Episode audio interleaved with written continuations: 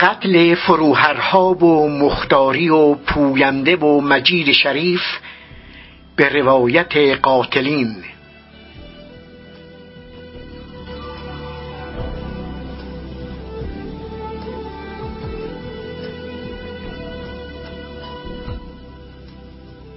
خانم ها و آقایان محترم خواهران و برادران عزیز در این شب سرد مهالود که به قول تنسر در نامه به گشنسب شاه تبرستان تمیز حقیقت از میان برخواسته و سیرت انسانی رها گشته است به شما سلام می کنم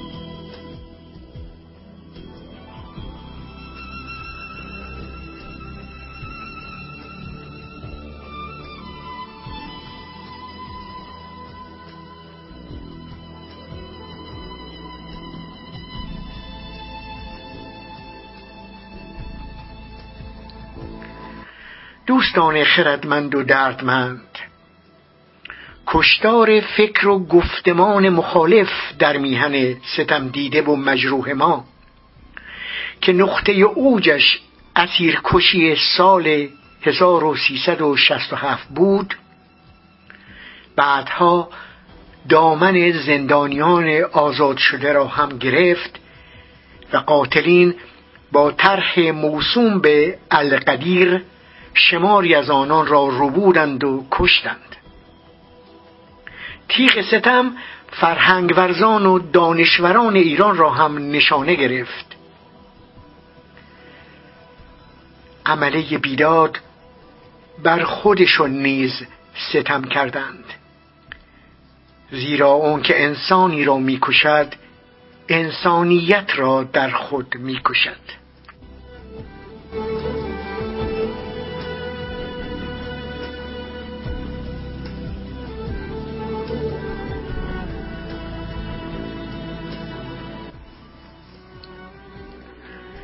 در این بحث بعد از اشاره کوتاه به داریوش و پروانه فروهر محمد مختاری محمد جعفر پوینده و مجید شریف روایت کسانی که آنان را کارداجین کردند یا به دار کشیدند روایت قاتلینی چون مهرداد آلیخانی را از گرفتن، ربودن و کشتن آنان قرائت می کنم.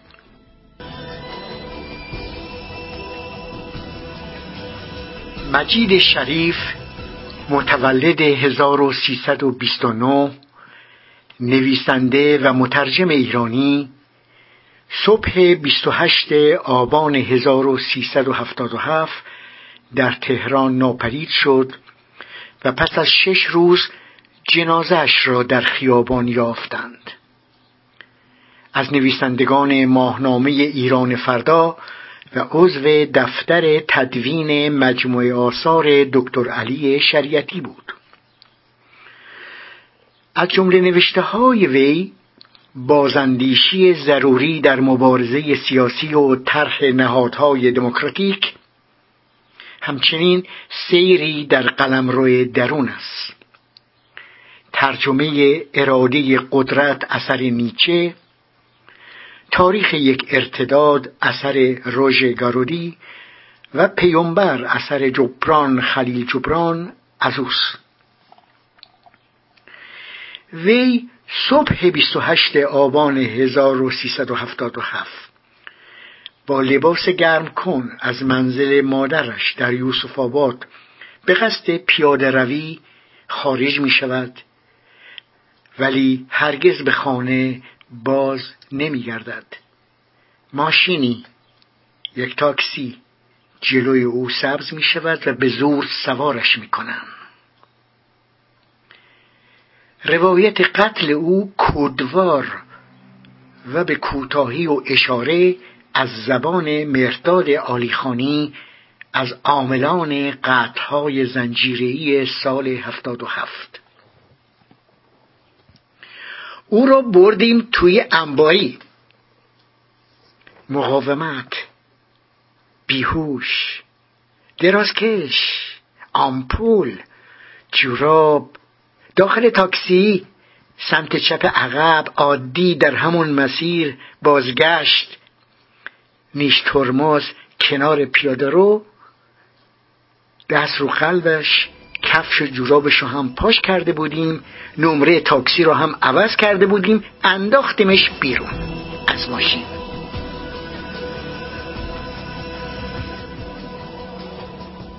داریوش فروهر متولد 1307 دبیر کل حزب ملت ایران و وزیر کار دولت مهندس بازرگان بود. که در اول آذر 1377 به همراه همسرش پروانه اسکندری در جریان قطعهای زنجیری در منزلش به قتل رسید. وی از جمله رهبران جبهه ملی ایران از سال 56 تا 58 بود و در هر دو رژیم شاه و شیخ به زندان رفت. زندانی سیاسی بود. پروانه اسکندری پروانه فروهر متولد 1317 از رهبران جنبش دانشجویی و سپس حزب ملت ایران و جبهه ملی ایران بود نخستین زنی بود که به عضویت شورای مرکزی جبهه ملی ایران درآمد. پروانی فروهر مدیر مسئول نشریه جبهه ملی ایران نیز بود در سالهای 1370 77 به همراه همسرش داریوش فروهر به چهره برجسته اپوزیسیون دگرگون خواه تبدیل شده بود. وی نیز شب اول آذر 1377 به طرزی فجی به قتل رسید. کارداجین شدن پروانه بود داریوش فروهر به روایت قاتلین. مرداد آلیخانی با نام مستعار صادق میگه قرار شد ابتدا من و مسلم به درب منزل فروهر مراجعه و سپس سایر نیروها یکی یکی وارد منزل شوند. مسلم زنگ در را زد. خانم فروهر گوشی اف اف رو برداشت سوال کرد بله. مسلم اظهار داشت من رضایی هستم از اداره آگاهی. در رابطه با رنوی شما مسئله پیش اومده و لازم است چند دقیقه جناب آقای فروهر را ببینم. پروانه فروهر گفت الان میاد. بیش از شش یا هفت دقیقه طول کشید ولی خبری نشد. مسلم دوباره زنگ را زد. خانم فروهر گفت بله. مسلم گفت تشریف نیاوردن. خانم فروهر گفتند داشتن لباس می پوشیدن و آماده می شدن. الان میاند ساعت حدود ده دقیقه به یازده شب بود که فروهر در حیات را باز کرد. سلام و احوال پرسی کردیم. مسلم پرسید این شماره مربوط به ماشین شماست؟ فروهر شماره ماشین را حفظ نبود. ماشین در پشت سرش قرار داشت. شماره را مطابقت داد و گفت بله. مسلم حکمی را که مربوط به خودش بود را به رویت فروهر رسانید و گفت ما اسناد و مدارک ماشین را می‌خواهیم ملاحظه کنیم. همسرش پروانه فروهر روی پله ها ایستاده بود و به حرفها گوش می‌کرد. فروهر او را صدا کرد و گفت اسناد و مدارک را بیاور تا آقایان را ببینند بلافاصله شروع به تعارف برای رفتن ما به داخل منزل کرد که من و مسلم داخل شدیم و مخصوصا لای در را باز گذاشتیم تا سایرین پس از ما وارد خانه بشوند.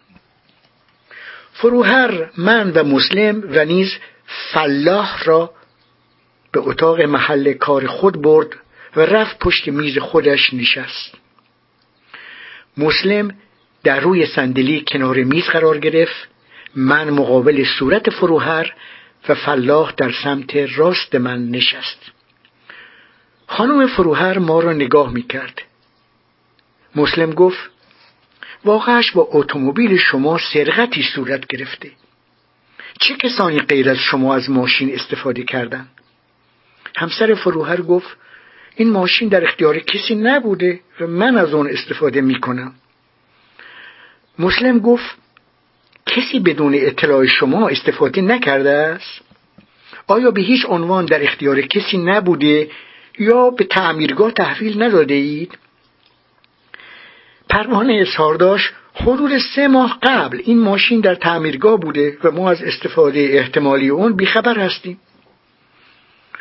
مسلم اظهار داشت در سرقت صورت گرفته یک شیء ملی رو بوده شده و موضوع بسیار با اهمیت است. بنا به ضرورت باید تحقیقات صورت گیرد. به همین جهت حکم بازرسی منزل را صادر کردند. در این وقت مسلم حکم جعلی را از کیف جیبی خود درآورد و در بین صحبتهای من و فروهر ارائه داد که فروهر با دقت آن را مطالعه کرد. به فروهر گفتم مسلما این شی در این منزل نیست و این بازرسی سزاوار شخص شما که از چهره های ملی ایران هستید نمی باشد. اما ضرورت وجود صورت جلسی از این بازرسی منزل در پرونده به دلیل اینکه به حال شما صاحب وسیله نقلیه می باشید هست. فروهر گفت مانعی ندارد بازرسی کنید. به فلاح گفتم با خانم فروهر از بالا شروع کنید. فلاح به اتفاق پروانه فروهر از اتاق خارج و به طبقه بالا رفتند. دیگر پرسنل عملیات که به داخل حیات آمده بودند یکی یکی با رفتن پروانه به طبقه بالا وارد ساختمان شدند و به فلاح پیوستند و مسلم نیز از درب اتاق خارج شد. من فروهر را به صحبت گرفتم.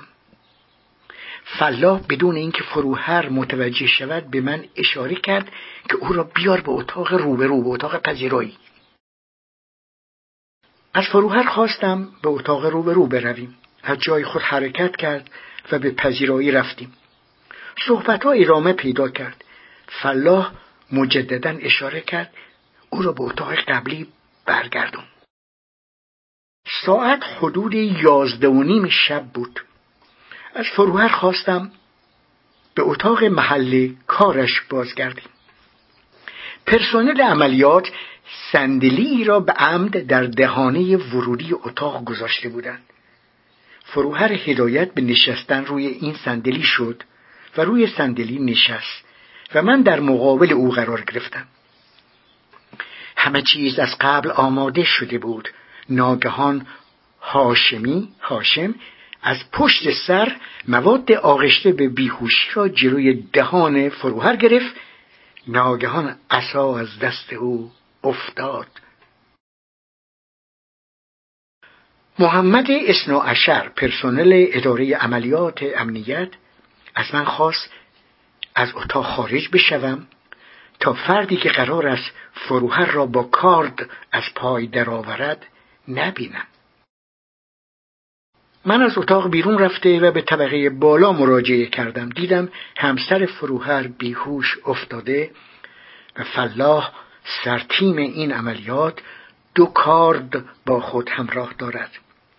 محسنی از پرسنل اداره عملیات یکی از کاردها را از فلاح گرفت و ضمن قرار گرفتن در کنار پروانه اسکندری شروع به زدن ضربات کارد به قفسی سینه او نمود.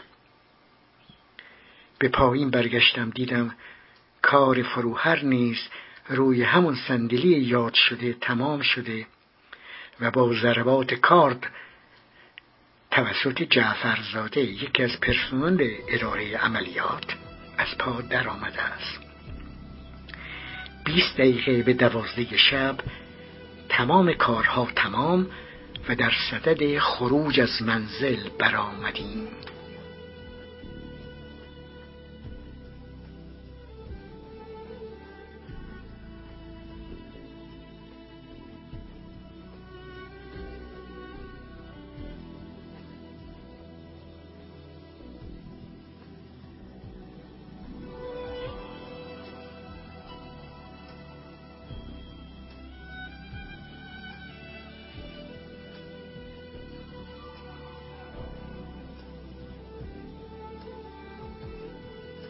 محمد مختاری متولد 1321 شاعر نویسنده و مترجم ایرانی از فعالان کانون نویسندگان ایران بود. وی دوازده آذر سال هفتاد و هفت در ماجرای موسوم قتلهای زنجیری جان باخت. محمد مختاری چندین سال در بنیاد شاهنامه فعالیت داشت.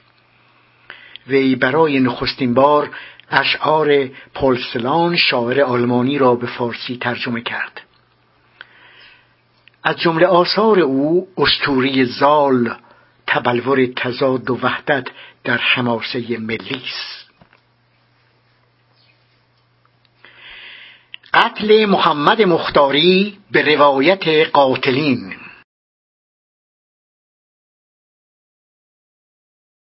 شماره تلفن محمد مختاری از فعالان کانون نویسندگان به دست آمده بود. قرار شد روی آدرس سوژه استقرار پیدا کنیم. با نیروهای عمل کننده عزیزپور رضا روشن آموزگار و خسرو براتی قراری برای هشت صبح دوازده آذر در خیابان آفریقا مقابل پمپ بنزین گذاشتیم. خسرو براتی داخل یکی از کوچه ها شد. احتمالا خیابان اسفندیار.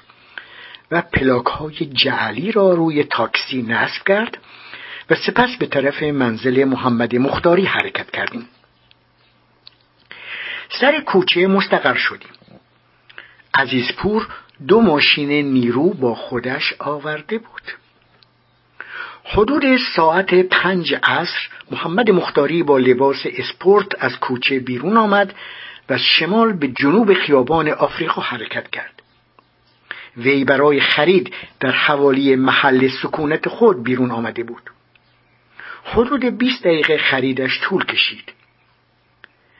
در حال برگشتن به منزل بود که علی ناظری و رضا روشن رسیدند. از خسرو براتی خواستم که تاکسی را در گوشه پارک کند. رضا روشن و علی ناظری پیاده به دنبال مختاری راه افتادند. خسرو براتی پشت فرمان پژو نشست به سمت شمال خیابان آفریقا حرکت کرد. من در صندلی جلو قرار گرفتم. یک کوچه مانده به منزلش در سمت راست خیابان علی و رضا جلوی او را گرفتند و تحت پوشش پرسنل دارستانی وی را سوار اتومبیل کردند. علی ناظری در سمت چپ محمد مختاری وسط و رضا روشن در سمت راست او روی صندلی عقب نشست. علی ناظری با هماهنگی قبلی قرار شد از یکی از محیط های اداری بهش زهرا که در اختیار حراست قرار دارد چون خودش مسئول حراست بهش زهرا بود. قرار شد از اونجا استفاده شود.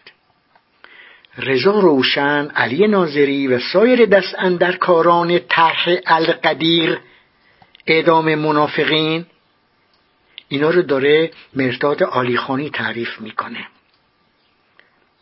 رضا روشن علی ناظری و سایر دست کاران طرح القدیر یعنی اعدام منافقین قبل از شروع عملیات پاییز هفتاد و هفت از این محل مستمرا استفاده می‌کردن قرار شد از آنجا برای به قدر رساندن محمد مختاری استفاده شود.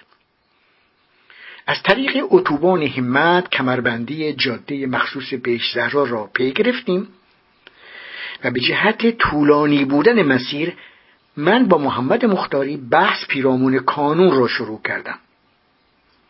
بعد از اینکه به محل رسیدیم رضا روشن از مختاری خواست چشمش را ببندد و پیاده شود. از زمان سوار شدن خواسته بودیم او سرش پایین باشد تا متوجه نشود کجا می رویم. داخل ساختمان شدیم. در همان اتاق اول از وی خواستن روی زمین بنشیند. کار را رضا روشن و علی ناظری تمام کردند. هر دو بسیار حرفه‌ای و مسلط عمل نمودند. علی ناظری سریعا تناب مربوطه را از کابینت داخل اتاق درآورد مقادیر پارچه سفید برداشت چشم و دست محمد مختاری را از پشت بست تناب را به گردن او انداخت به روی شکم خواباند و حدود چهار یا پنج دقیقه تناب را محکم تنگ کرد و اون را کشید کشید. در این حالت ناظری دهان سوژه را با یک پارچه سفید گرفته بود تا بدین وسیله از ریختن خون به زمین و ایجاد سر و صدای احتمالی جلوگیری کند. این دو از روی ناخونها تشخیص دادند که کار تمام شده. ماشین پژو را به شکلی قرار دادند تا صندوق عقب اون مقابل درب این محل قرار گیرد. من و خسرو و روشن جنازه را وسط پتو انداختیم و در صندوق عقب گذاشتیم. خسرو براتی پشت فرمان نشست. در جاده افسریه یک مسیر فرعی به کارخانه سیمان تهران ماشین را نگه داشته جنازه را بیرون پرد کردیم.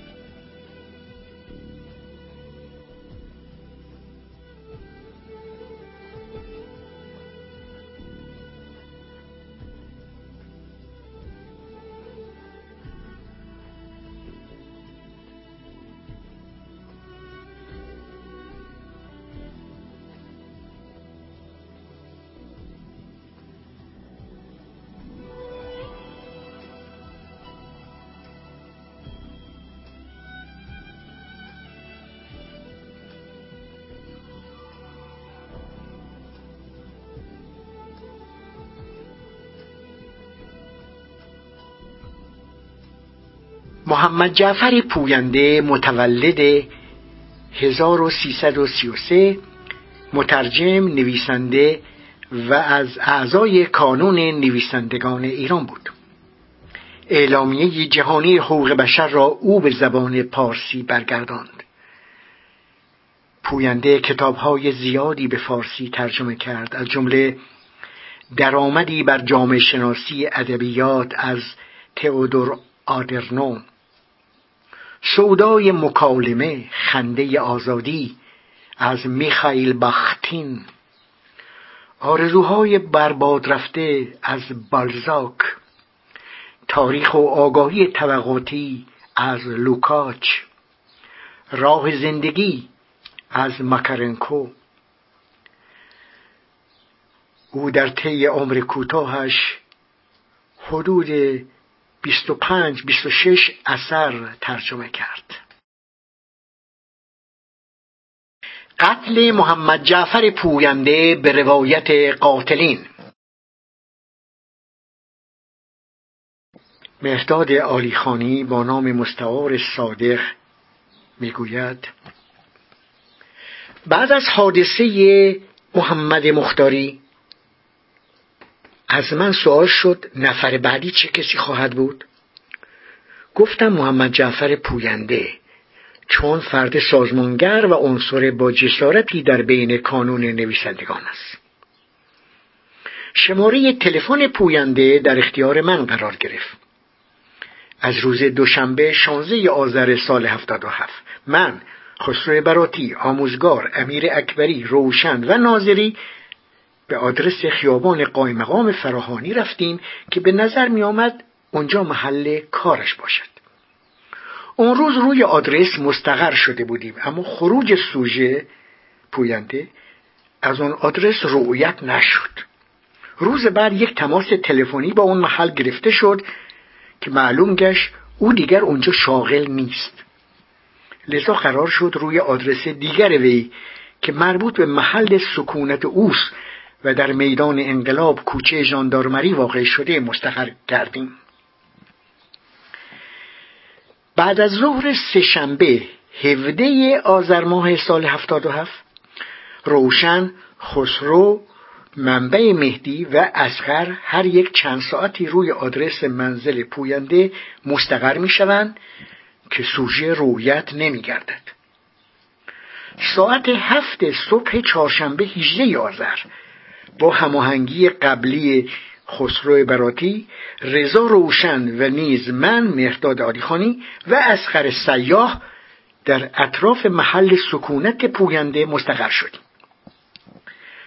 زمانی که خودم رضا روشن و خسرو براتی قدری از اطراف درب منزل دور شدیم تنها اسخر سیاه نگاهش به روی در بود که متوجه خروج او می شود و چون موتور کنار دستش بوده دنبال پوینده راه میافتد و به تعقیب او می‌پردازد.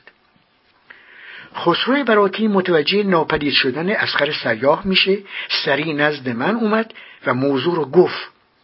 قرار شد رضا روشن با موتور سریع حدود اون محل رو بگردد تا شاید اسخر سیاه و سوژه یعنی محمد جعفر پوینده رو پیدا کند که نتیجه نگرفت و برگشت. پوینده پس از خارج شدن از محل سکونت خود از میدان انقلاب با یک تاکسی به میدان ولی عصر میره و از اونجا پیاده دست راست خیابان در کریم خان حرکت می‌کنه و بعدا وارد خردمند جنوبی میشه. یک مؤسسه فرهنگی در دست چپ خیابون قرار داشت. پوینده چهارشنبه ها به این محل می اومد پس از کسب اطلاع از موقعیت سوژه اسخر و خسرو با ماشین و من و رضا روشن با موتور به سوی محل رفتیم و به اسخر سیاه ملحق شدیم. تا چهار از محل کار پوینده را تحت نظر داشتیم. او بیرون آمد سوژه بیرون آمد. ابتدا پیاده به سمت شمال خیابان حرکت کرد. ابتدای خردمند و کریم خان سوار تاکسی شد و به پیش خیابان خردمند انقلاب اومد. پس از پیاده شدن از تاکسی در سمت چپ خیابان انقلاب غرب به شرق پیاده می‌رفت. جلوی کیوسک روزنامه ایستاد و سپس به مسیر خود ادامه داد. خسرو پشت فرمان بود. من و اسخر را هم همراه خود آورد. از اونجا به بعد من و اسخر پیاده به دنبال سوژه بودیم. علی ناظری پشت فرمان پژوی عملیات بود و با رضا روشن همراه شده بود. پیاده دنبال سوژه قرار داشتیم. ناظری پژو را پارک کرد.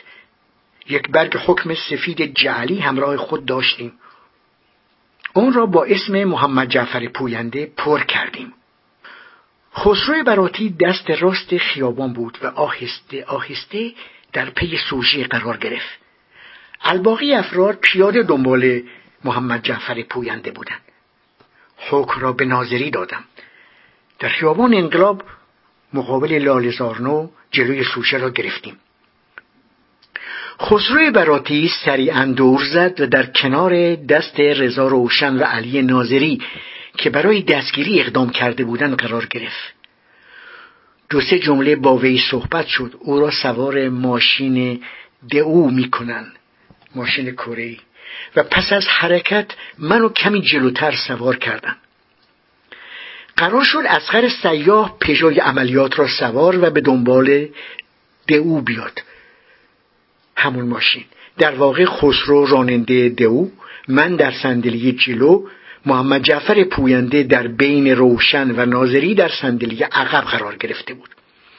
طبق برنامه قبلی بنا شد به سمت بهش زهرا حرکت کنیم.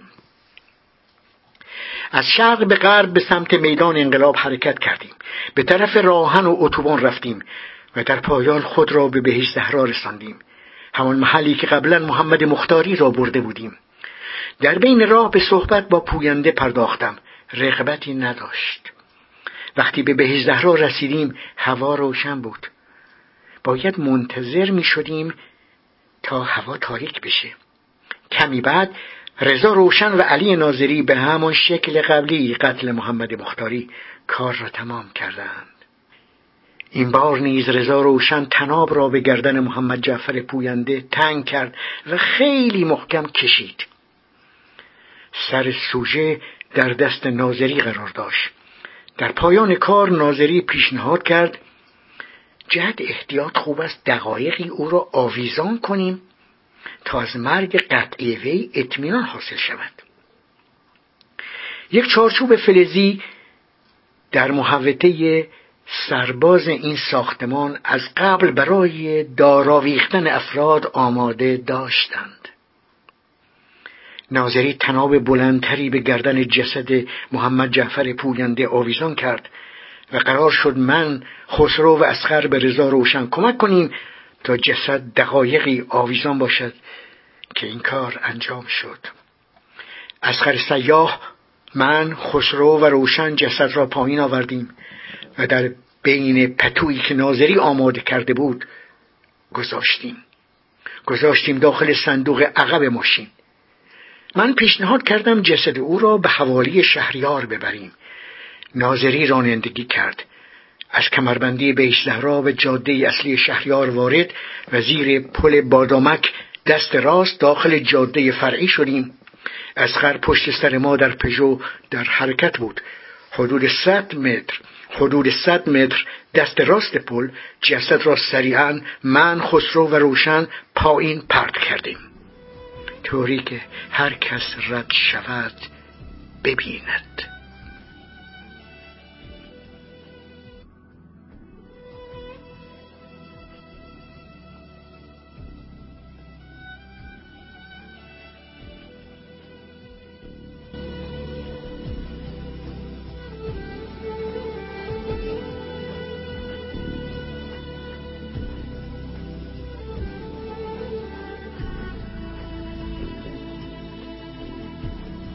به جز افرادی که نامشون را بردم کسان دیگری را هم کشتند.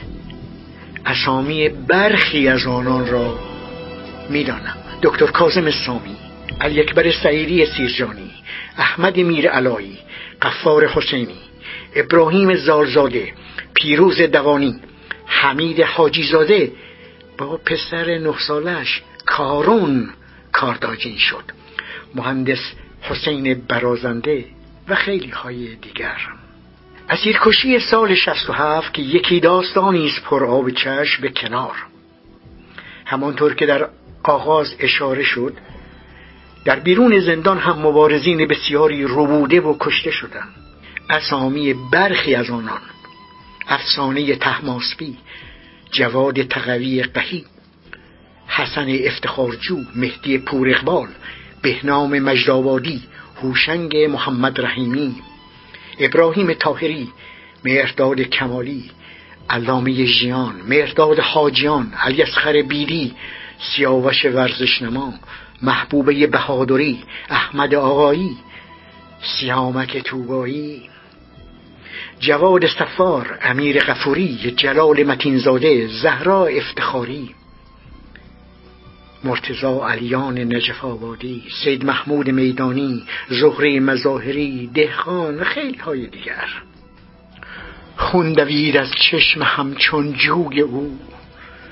دشمن جان وی آمد روی او. گفت من اون آهوم که از ناف من ریخت این سیاد خون صاف من. در این تراژدی بر همه ستم رفت.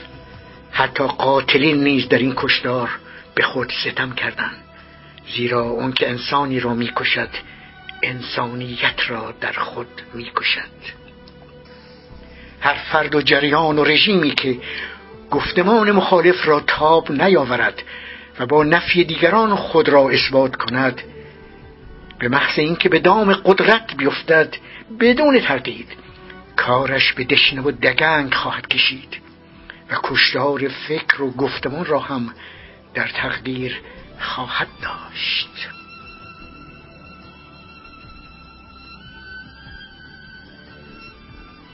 که برگذشت که بوی عبیر می آید که می رود که چنین دلپذیر می آید.